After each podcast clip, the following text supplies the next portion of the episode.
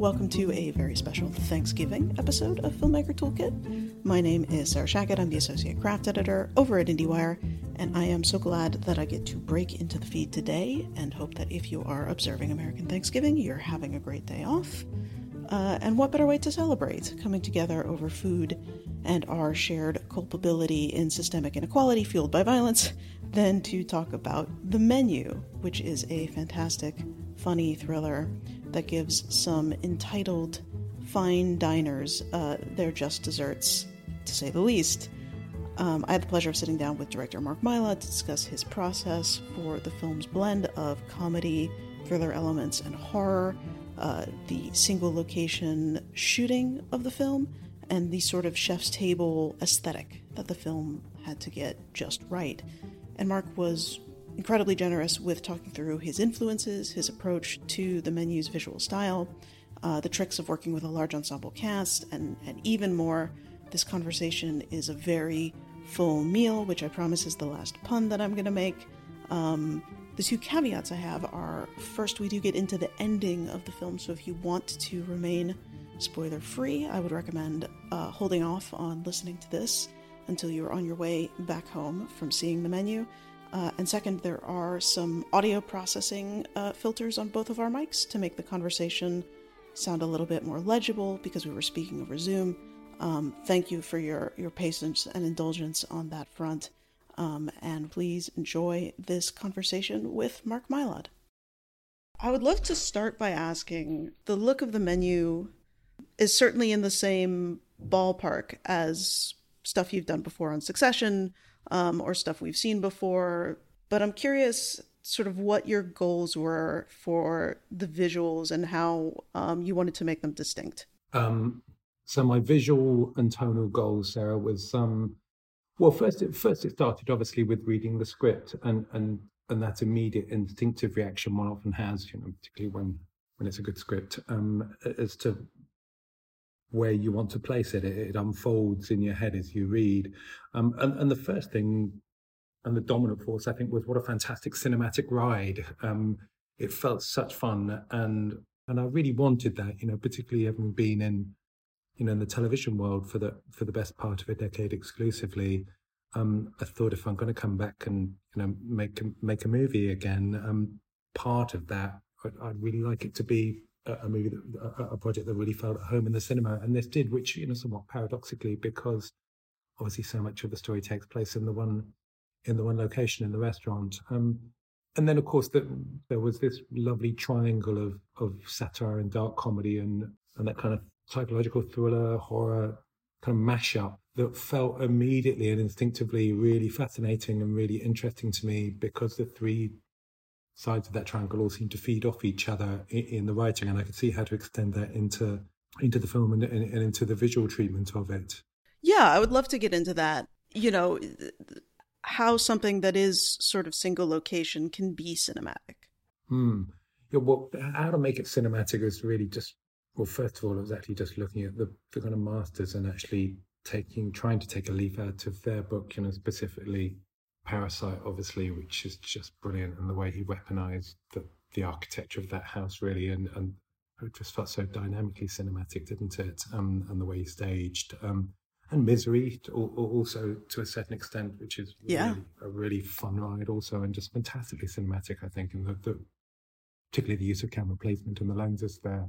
For me, I, I, I knew that it would be a, a lovely challenge to to take a room where a lot of people are sat down for a lot of the time and actually give that kinetic energy and make it dynamic as a space and and first trick is to get the right people and and um, I met with a brilliant designer called Ethan Tobman who who lives and breathes that end of high end cuisine amongst many other talents. And um, and together we started working out the dynamics of the space. And two key elements for me was that there was this open plan kitchen so that we could have this two worlds, this, um, and if you like, this kind of microcosm of society to a certain extent, the givers and the takers um, between the dining room and, and the kitchen. Um, and, and when the camera is in the kitchen, or rather in the dining room with the diners, it was always, I loved the idea of having this kind of upstage element of, of, of the lurking um, cooks and the, their threat through that kind of military choreography of their work um, always going on. You know, even obviously using the lenses with a relatively limited depth of field, they were always there as a slightly out of focus threat to the diners. That was important.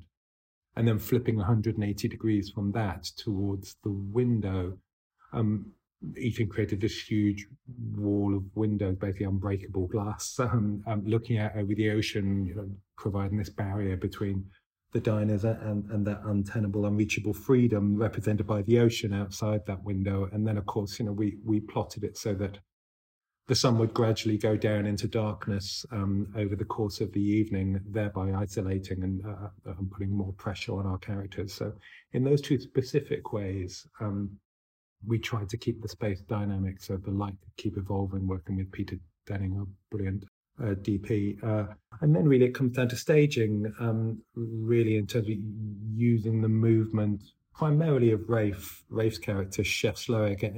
Everything in this world is, of course, his universe. And uh, that, that involved actually an awful lot of the process, actually. And, you know, found myself asking myself, you know, what would Chef, Chef Slowik do?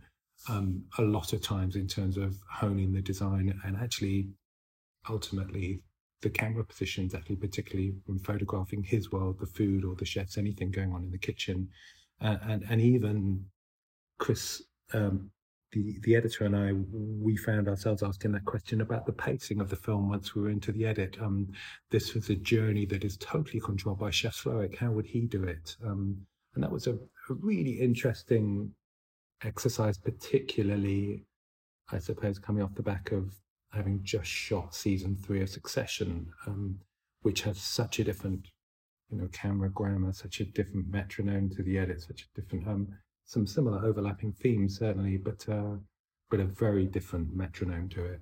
No, absolutely. Um, although it feels similarly like I was struck by you know sort of the the integrity of every table is having a conversation at once and we can be anywhere we we want to be or where the chef's focus is and i i read that you worked in a very similar way of just like miking everybody up and rolling for long takes is that true yes uh, that's something i took from succession uh, but but that that way of working goes back way before me. It goes back to Robert Altman, um, who was one of my big cinematic heroes, particularly when working with an ensemble cast. Um, the, um, when I first, um, a little bit of backstory on that, when I first got together with Will Tracy, the co-writer of the script, he, he'd sent, uh, we, we were working together on an episode called Tern Haven back in season two um, of Succession. And um, the episode was primarily one big dinner party. Um, and, uh, and to get that sense of immersion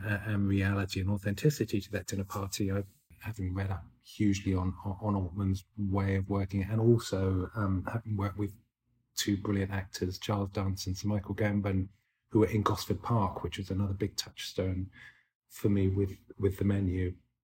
And they told me how Robert worked with them on, on set, and it was basically that everybody, as you say, was mic'd all the time. Um, and we'd work with two sound mixers, being slightly reductive to their incredible craft, but basically one is you know concentrating on the main script and the other is is ISOing and, and actually isolating this Darwinian sense of okay, where is there something interesting happening at which table? Because um, I'd be encouraging the actors to basically improv up all the time, so that at every moment the camera could find any piece of any table, any piece of action. Um, I would never say cut when this, you know, when the scripted elements end. And out of that came this lovely sense of immersion. I hopefully an authenticity to the to both that you know dinner party in succession and, and and carrying that over into our dining room and the menu. Absolutely. I mean gosford park is a phenomenal pull. That makes a ton of mm. sense.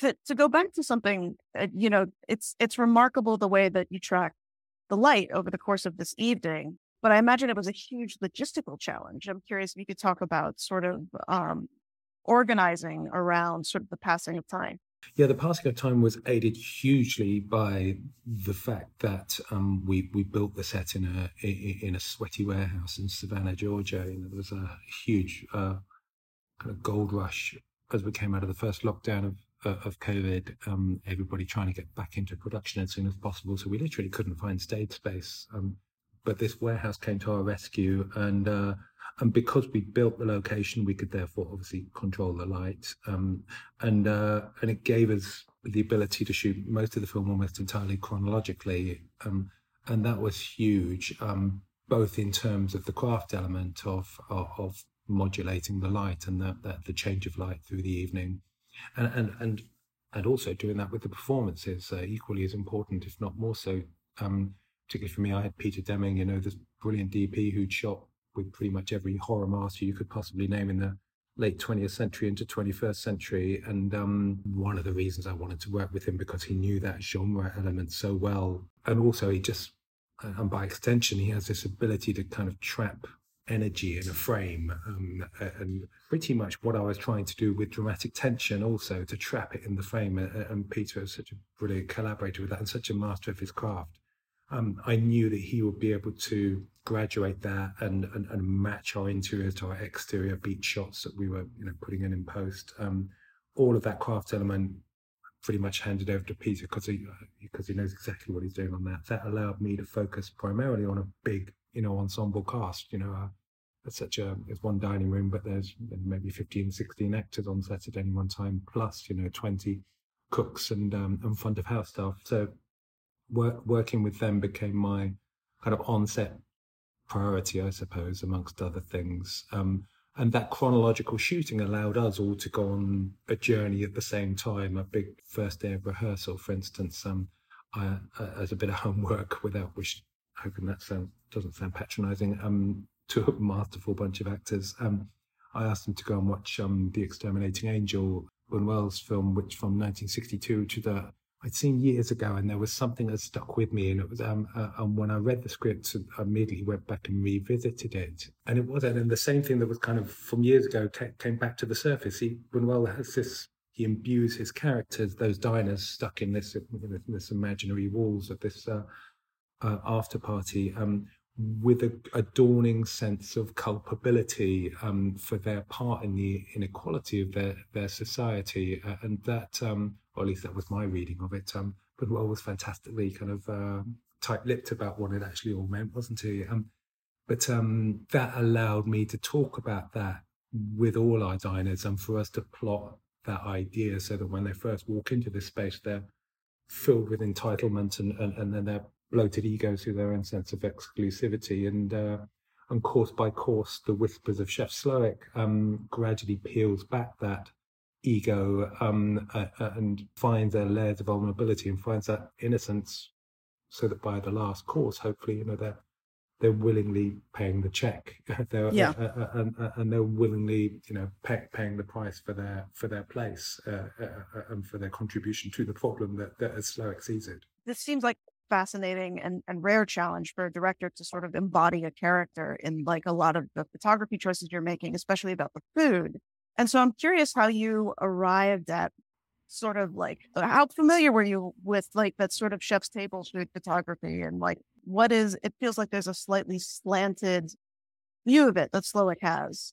Yeah, that that that whole high end cuisine side of the story I was almost entirely totally ignorant of um, when we when I joined the project, um, which a few years ago actually I'd have run a mile actually, but to, to the idea of trying to jump into a story about a world of which I was so ignorant. But I, you know, made a pact with myself a few years ago that I would try to run towards that which scares me rather than rather than the opposite. Um, and that's, but I, have found that has led to many kind of happy work experiences uh, uh, of actually just diving in. There's something about that deep dive, which um, and just yeah, facing your own fears of of just being exposed um, uh, and just jumping in there, which was huge. Um, I couldn't do a lot of um, site visits, unfortunately, for, for, these restaurants because of COVID. Um, Indeed. So it was a lot of reading, a lot of watching, and a lot of talking to people. Um, first thing to do was to shore up my weaknesses, really. So I sent the script to to Dominique Crenn, just an incredible artist and chef, the first and I think still the only woman in America to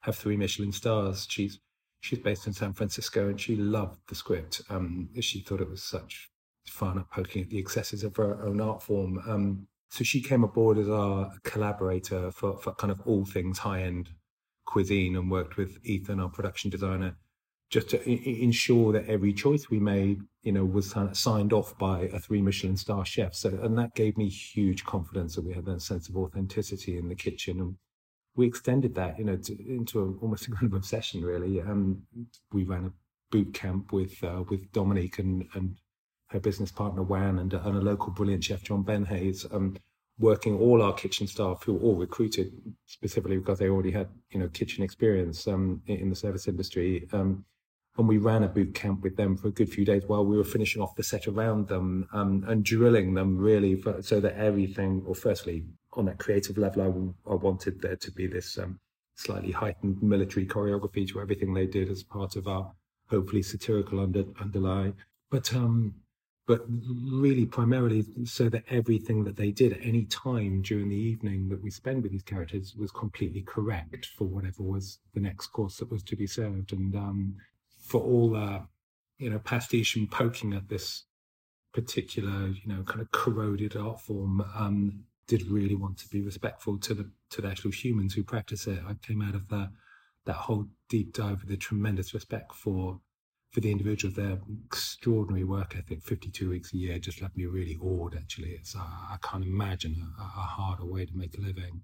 Next thing really to do, having got that authenticity in the presentation of the food and actually worked carefully with the, pretty much a triangle, I suppose, of Dominique and Ethan and myself, we were asking, and a fascinating challenge I think that Dominique was really interested in was this idea she herself is a very warm character but chef Slowik you know uh, having designed this menu at this particular stage of his career is not so warm at least you know um, at least on the outside. He's a he's a broken a, a, a broken character and no it takes a cheeseburger to warm him up.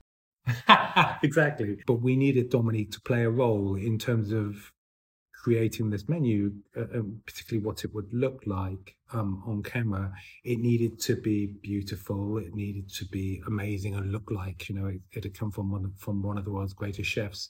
But there also had to be, you know, to those that really know and probably know a lot more than me, there also had to be something slightly dead to it, a little emotionally dead, a little emotionally cold.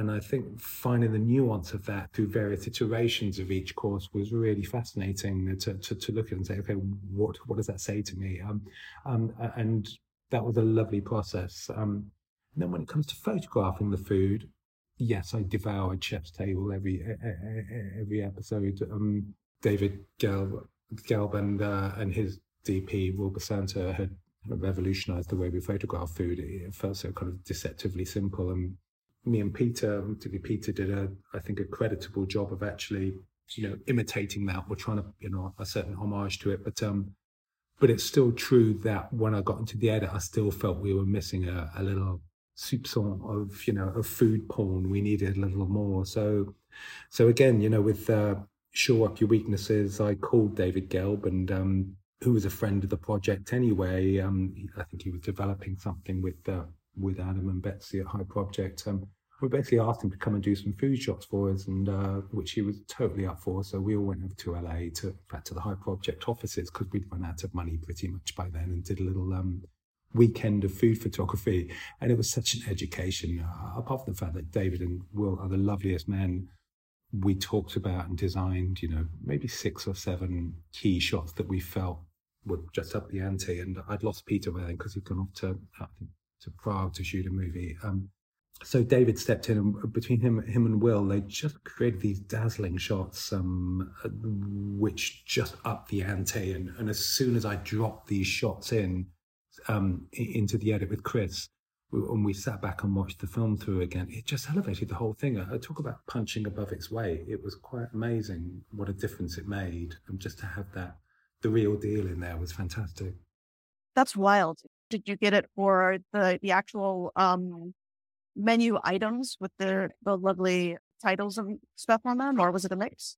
A, co- a combination, really. Um, we were kind of greedy for whatever we could get, but uh, we did. Uh, let me see specifically. There was a lovely one, which for the first course, where, where you see the camera drift up this all this dry ice down these kind of seashells, um, uh, seafood shells, uh, and comes up to this kind of heroic moment with the with the scallop atop the rock, with the with the barely frozen seawater on top. That that was a really fun shot. It was such um, it was so over the top. I just loved it. Um, the um the no bread um plate was was a was a David special, I think. Um, some some really lovely and uh, just their way of working together, Will and David, it seems so deceptively simple. You'll put a light there, dum dum dum dum dum, and they on within a very short period of time they would have this kind of magical looking um, composition. It was really lovely to watch it. That's great that it's there, and that then you can go and heighten it, where with like uh, mm-hmm. the ceiling shot of the s'mores yeah, that was a fun. Uh, that was a, a, very kind of late evolution. Actually, there was some. Oh, really? We, we well, we knew we were walking towards, working towards this, you know, hopefully quite operatic ending. But I didn't feel that my visual approach was good enough, really. And um, and I kept thinking back to again, you know, actually, I think it was a shot that David did originally on the type, which made it into the titles title sequence of Chef's Table. This, this tabletop shot down on a on a, a Grant Achatz special. Grant Achatz is this brilliant American chef working out of Chicago, a restaurant called Alinea and he did this brilliant dessert, a deconstructed dessert where he basically covered the diner's table in this kind of grey paper. Um, and then two chefs would come to the table and basically take all the elements of the dessert, the, whether it be you know poured chocolate or meringues on it, and then just smush it up all around the table. And and the so that the you know the so you basically eat it, eat it effectively off the tablecloth. Um, and it's just a, a, and and the image was so beautiful. I started thinking, what if we did that for the whole restaurant? You know, scaled it up so the whole restaurant was the dessert. And as soon as I started talking about this and drawing it with Ethan and Peter and and Amy, our costume designer, um, we started trying to work out all the elements that we need to do that. And it, it turned out it was almost preposterously difficult to achieve. It required us to cut a special hole in the in the ceiling of our restaurant construction to get the camera because of knowing the angle that we needed and and to get to the right height for it with our aspect ratio. Um, and then to get the hats, the chocolate hats to melt. Amy and her team with Christopher and her gang were doing all these tests on various viscosities of chocolate with them, and then putting and then putting thermometers and uh, and hair dryers up against them to see, you know, how we could safely make those melt down the actors' faces without, you know,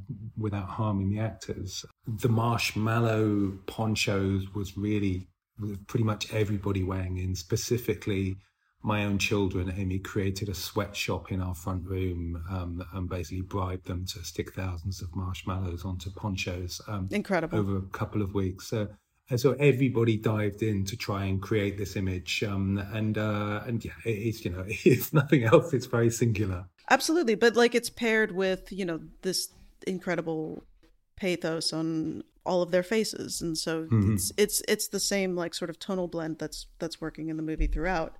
I would love to ask you a little bit. You, uh, you mentioned sort of the sort of military style ethos of, of the chefs, and I would love for you to to talk a little bit about kind of this interplay between silence and harshness that's going on throughout the film. Yeah, in, in terms of trying to embrace the genre element to give everybody the cinematic ride, it was, a, it's actually inspired by Black Swan. Um, just the way that Darren Aronofsky really weaponized sound in that film. If you listen to it, you know, just as you know, what should be a, a relatively simple transition moment being on the subway with Natalie Portman's character or something like that. They were just, in, in the mix, they would just heighten uh, and maybe an element of slight distort or augmentation, but there was something going on that I could never quite put my finger on. Um, to to basically you know everyday effects which which just gave you a sense of unease and it wasn't just about volume obviously you know route one in, in a horror movie is you know the the string crash or just sudden bash across the head sonically. Um, I, I, didn't want to go that way. It felt, you know, too specifically genre, too on the nose, maybe a little bit too easy. But I did want to create this increasing sense of unease through, with every tool, you know, at our disposal. And one of those, of course, is sound. Um, that obviously splits into two branches. Um, the, the brilliant Colin Stetson taking care of the the score.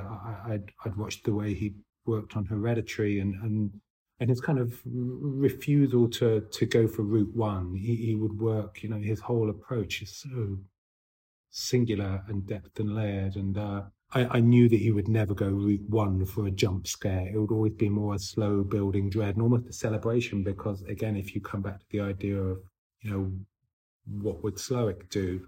This is his evening. And, you know, for him, film has a very, very happy ending, a, a transcendence, a liberation that he's craved for so long. Um, so there had to be an element of beauty and celebration to that, as, uh, as well as, as hopefully myriad other emotions. So, so we had it covered with Colin. Um, and in terms of sound effects, the sound team were just brilliant at actually sending over to the edit these it's like countless iterations of, of the clap um yeah. the, of chef's clap and uh, or, or the breaking of the glass when tyler when nicholas K, uh, nicholas Hoult's character knocks the glass uh, over so we take any opportunity to, to weaponize sound yeah to hopefully just slightly put the audience on edge even to do with the swishing of air whenever the door was hinged open elements mm. like this just gave us this uh, it built and hopefully created a soundscape um, the, in the same way that hopefully visually we created and uh, again a big advantage of this particular story we could create a world literally a four wall world uh, where we can create our own rules chef slowik's rules and, and, trap the diners and, and trap the audience um, in that place. And we were trying to build um, the rules for the for the sound within that world also. Yeah totally. And it's rewarding because then when um uh, Margot goes into Chef Slowik's house, we get sort of like the nega version of both mm-hmm. the the set and and sound um, during during that fight sequence, which must have been like a fun change of pace. It, it was exactly that. It was um, there was you know, there's a couple of places in the film where it just felt necessary to to really just breathe a little bit and explode, and the, and uh, and that kind of pent up tension is is fun to release every now and then. You know, whether it be you know chasing the male diners through the forest or um or, or, or in this case, you know, Hong's character of, you know, finally get to to show her kind of true colors, her street colors. We'll put like a slight spoiler warning, but I would love to ask you about the stuff uh with Anya Taylor Joy on the boat at the end. Both that incredible like flash that you see in her eye. I'm curious how you achieved that. And also mm-hmm. kind of what what were y'all talking about and discussing for her character in those last moments? Oh, a, a, lot. You know, um, the um, the flash in the eyes was was a you know simple reflection trick, and uh, and, and actually I think we augmented it with um, with post production. Um, nice. So so we gave it a little bit of help there. Yeah, the actual driving of the boat to out there, Anya did that herself, um, which was fantastic. We obviously we made sure it was safe, and we had guide boats and everything around, but she was driving that boat in pitch blackness, and um, occasionally, you know, one of us would jump on the radio and say, you know, ten degrees left, five degrees right, so you didn't bump into anything. Um, but um, yeah, once we got onto the onto that boat for that last section, it's somewhat difficult to be reductive about it, and I'm somewhat reluctant because there are some things which very specifically, you know, in terms of the level of social comment or the or the level of or the internalization, the internal journey of any of the characters, specifically Anya. Sure, you don't um, want to spoil it. Yeah, but it, and it's not just spoiling it. It's also it's not wanting to I have specific thoughts myself, but I also know that Anya's were slightly different, and, and I hope that the audience might read several different ways into it. I'll, I'll tell you what we speak about, or what my opinion was that actually there is this obviously conflict stroke connection, yin yang thing, the push and pull between in that chess match between Chef Slowik and uh, and Anya and, and Anya's character Margot. Um, and there, so one can answer when she actually walks out of the restaurant, you can ask yourself the question did she win that? Did she manipulate her way to freedom, or did he just let her go? Or is it a combination of both of those and maybe right. a few other things also? I kind of err towards the latter. Uh, I, I, think there was a when she'd sprung the sprung the trap, or, or rather given him that gift of actually experiencing joy in in his art one more time I think the quid pro quo of that from his point of view was okay, thank you for that. And that's my, and here's my gift to you. So I think there's been that connective moment. And then beyond that, once she's out on the, when she's out and reflecting on the horror of that night uh, and everything that goes with that and that very strange connection to Slowik I think it's a purge. I think the final bite down on the burger is a bit of an fu. I survived. Um, I think there's, you know, hopefully, I can't speak for Anya here, but certainly in her case, I think there was certainly a feminist element to that. But there was a there was an element of I beat you. Um, I think that is in there. but it's complex. Hopefully, it's sharp more than anything else, and I think different people will put on different emotions onto that the last question I had for you uh, was sort of uh, armed with kind of the the skills and the muscles you've built on this film. What would you like to do next? What's something that you feel like you could tackle now?